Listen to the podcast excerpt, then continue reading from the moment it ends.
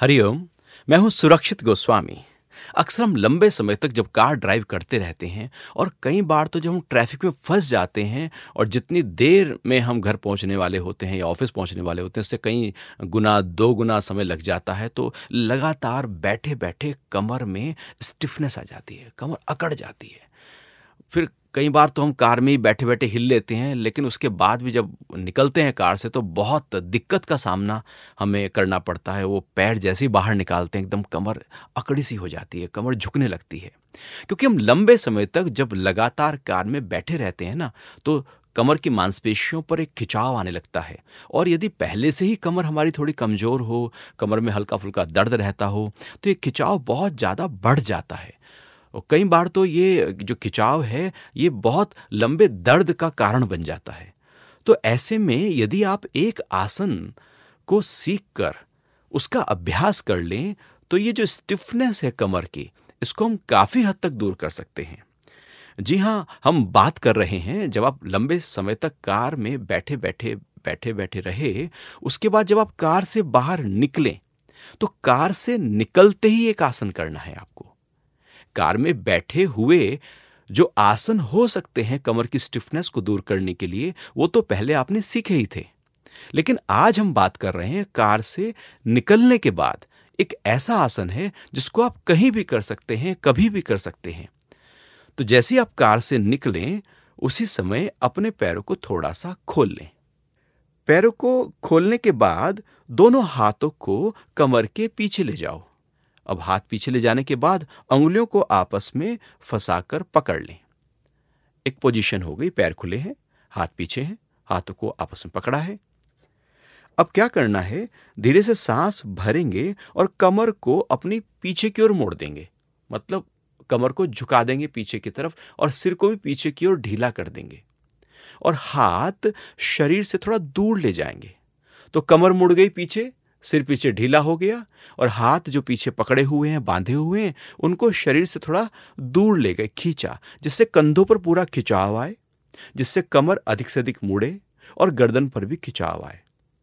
बस ध्यान रखें, बहुत ज़्यादा पीछे नहीं जाना, थोड़ा सा पीछे जाएँ, वहाँ रोकें, सांस नॉर्मल रखें, आँखें खुली रहें, दांतों के जबड़े यदि आप बंद कर पाए तो गले पर और अच्छा खिंचाव आएगा, फिर डबल चिन की शिकायत भी नहीं होगी। तो इस आसन में अर्ध चक्रासन है इसका नाम। थोड़ी देर के लिए रुक जाए नॉर्मल ब्रीदिंग के साथ। इसके बाद धीरे से अपने सिर को सीधा करें और कमर को भी सीधा कर लें। दो तीन बार लंबे गहरे सांस भरें और फिर से इसी अभ्यास को दोहराना है। हाथ पीछे पकड़े हुए हैं, सांस भरते हैं और अपनी कमर को आहिस्ता से पीछे की ओर मोड़ दें। सिर पीछे ढीला है और हाथों को जितना हो सके शरीर से दूर खींचें।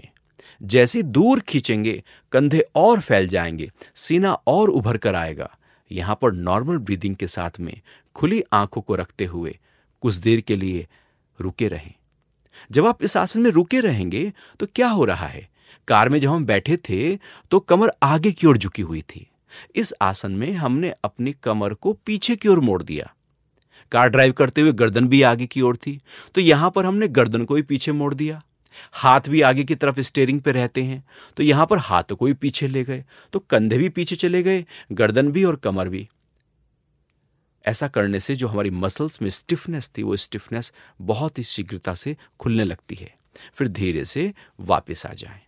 तो ये जो अर्ध चक्रासन है, यदि आप दो से तीन बार जब भी आप कार से बाहर निकलें इसका अभ्यास करेंगे तो लगातार लंबे समय तक कार में बैठे रहने के कारण से जो कमर में स्टिफनेस आई थी ना, वो आप पाएँगे कि एकदम दूर हो गई।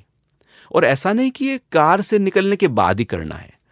आप हो सकता है कि ऑफ़िस में बैठे हैं, लगातार काफ़ी देर तक चेयर पर बैठे बैठे स्टिफनेस आ गई है तो आप वहाँ भी खड़े हों और इस आसन को कर लें। इसके करते ही आप पाएँगे एकदम कमर में हल्कापन है।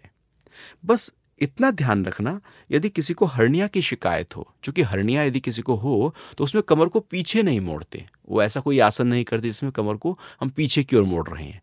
तो वो लोग इसका अभ्यास न करें। क्योंकि इस आसन में हमारी कमर पीछे की ओर मुड़ जाती है तो लचीली हो जाती है हमारी पूरी स्पाइन गर्दन की मांसपेशियाँ, पीठ की मांसपेशियाँ, छाती की मांसपेशियाँ, और विशेष रूप से कमर की मांसपेशियाँ। दूसरा इसका एक और बड़ा फ़ायदा है। ये नर्वस सिस्टम को अलर्ट कर देता है। जब नर्वस सिस्टम अलर्ट होता है तो पूरे शरीर में तरोताजगी आ जाती है, एक हल्कापन आ जाता है। और कमर में जब हल्कापन आता है, गर्दन में हल्कापन आता है तो आपका जो बॉडी मूवमेंट है, वो बहुत लाइट हो जाता है, शरीर एकदम हल्का होने लगता है। तो एक अद्भुत अभ्यास है। आप इसको दिन में दो तीन बार ज़रूर किया करें। अर्ध चक्र आसन है, सभी कर सकते हैं, और इसकी खासियत यही है कि कहीं भी और कभी भी कर सकते हैं। आज आपने सीखा अर्धचक्रासन। ऐसे ही किसी एक और योग के अभ्यास के साथ हम फिर से हाजिर होंगे। तब तक के लिए हरिओम